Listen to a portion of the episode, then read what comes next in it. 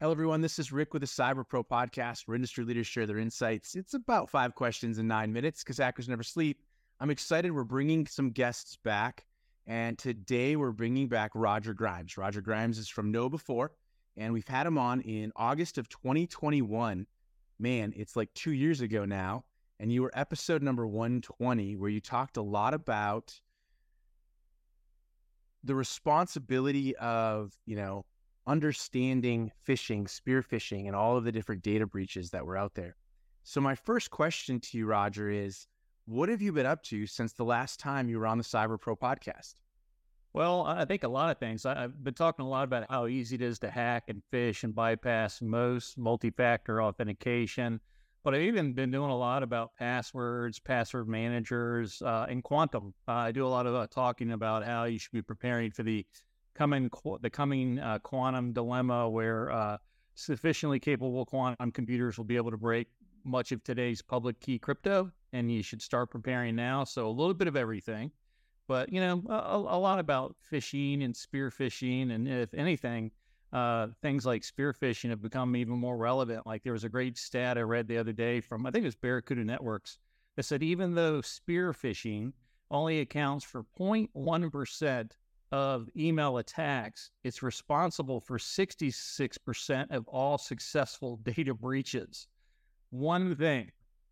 I mean that that's that's pretty amazing, you know. That's a so you know, so phishing and spear phishing all this stuff is relevant as ever.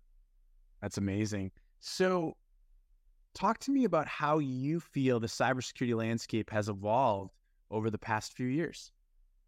Well, you know, typically I say it hasn't evolved. Like for I've been doing this 35 years and it hasn't changed at all. But I, I would be remiss if I didn't say deep fakes and AI.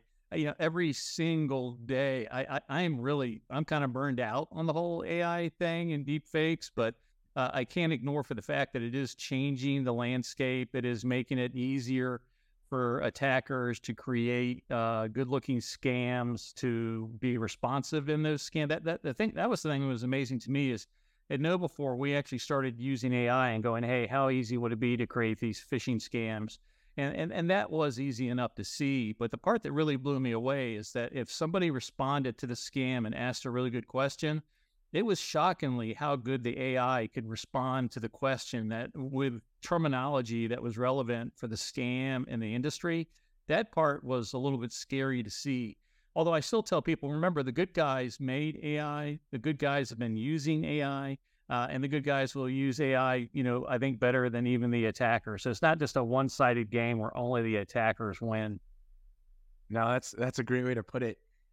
Are there any emerging trends or technologies or approaches that you're excited about or, or, or you hope come up in the next few years? Yeah, I mean, I, mean, I, think certainly um, the crowdsourcing, big data, AI stuff is you know really good. I mean, think about there. There's been services for decades trying to best identify a phishing email. Like like if we could identify every phishing email using some sort of you know software hardware tool. We wouldn't even have to train people how to recognize scams. My company KnowBe4 to be out of business, you know, but nobody's been able to make that perfect tool. I don't know if it really even exists, but certainly I think that AI and big data and crowdsourcing is going to make it easier to identify, you know, some portion of the scams. So, you know, that's, you know, I think that's a really good trend. I think you're going to see AI be used to make better, you know, responsive tools that defeat hacking. Uh, you know, we already use them. We're like, we already know it, KnowBe4 that uh, we have an AI called AIDA, uh, uh AIDA, that if you allow the AI tool to pick the phishing templates that you test your users with, it will fool your end users more often than if you let an admin pick the templates which means that you're actually training your end users to be better at re- recognizing things because you're getting less people that think, "Oh, I fooled the you know the phishing test, and I'm you know I can't be fooled," that sort of stuff. So I, I do think in the next couple of years, uh, it's obvious that AI is going to be used as a really good tool, improve technologies. You know, I hope it improves being able to detect you know malware and ransomware because it's right now, like just ransomware and malware, it's it's it's almost surprising to me when uh, an antivirus or endpoint and detection response tool detects something proactively. that it, it'd be nice to see these big data crowdsourced AI driven things hopefully bring some of the accuracy back that seems to have left us in the last couple of years. No, I appreciate that insight. I'd love to hear if you could share a real world cybersecurity story and talk to us about the lessons or takeaways that we can learn from it. Well, you know, I think this probably goes to a lot of my multi-factor authentication stuff. You know, that's a big push. You know, like especially if you listen to the insurance companies, we're not going to insure you unless you get multi-factor authentication. Uh, everybody thinks, oh, if I get MFA, I'm going to be super protected. And using MFA does protect you against a wide variety of attacks, especially simple scam attacks that are looking for your password. Because if you don't have a password because you're using MFA, so much the better. But what they don't tell you is that probably for at least 70% of MFA, is it, it's as easy for an attacker to steal your MFA code or to bypass your MFA as it was for them to steal or bypass your password. So 70% of this MFA, so 70% of the people moving to MFA they innately think, oh, I'm using MFA. I'm so much more protected. It's going to be harder to, to attack me. And really, the reality is that they're almost as easy to attack and sometimes easier.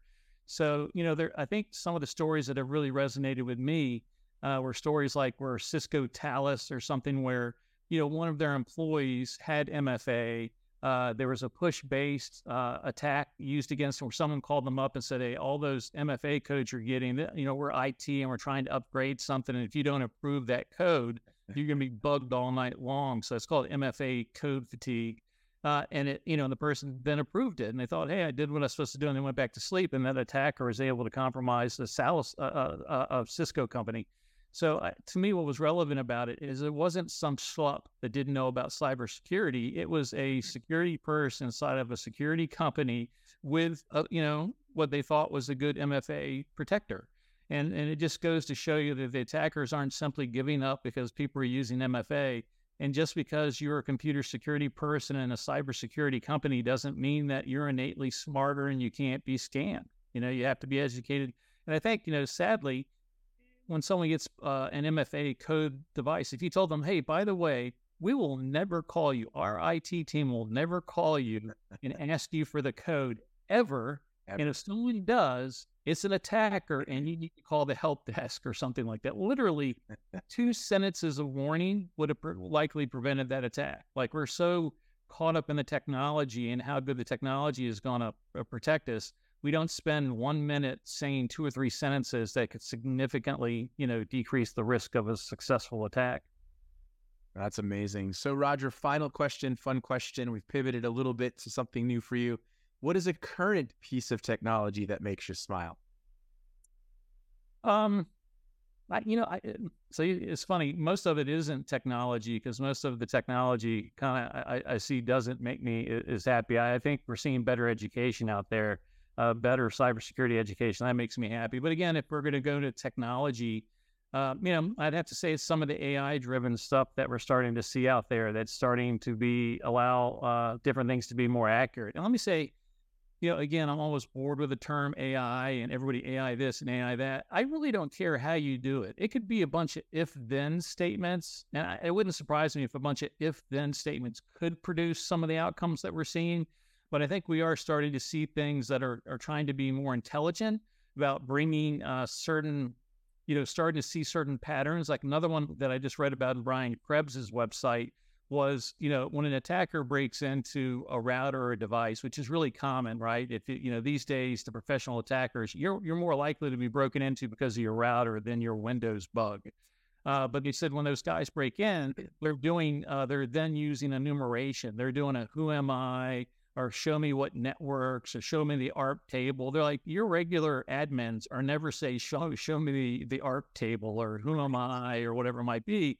So I think one of the neat things is that you can actually get uh, some technologies that will look for these kind of uh, these unusual commands that are normal commands, built-in commands, but indicate that it could be something malicious. So some of the things I like is that it's starting to look at going, hey, even if the attacker is using built-in commands, built-in tools. If they're doing them in unusual ways that your staff is not doing, well, then we're going to alert and give you early warnings. So those sort of things where we're actually looking at real-world attacker behavior and then putting them into some sort of automated uh, you know, watching device that then will alert you to something unusual, to the anomalous behavior.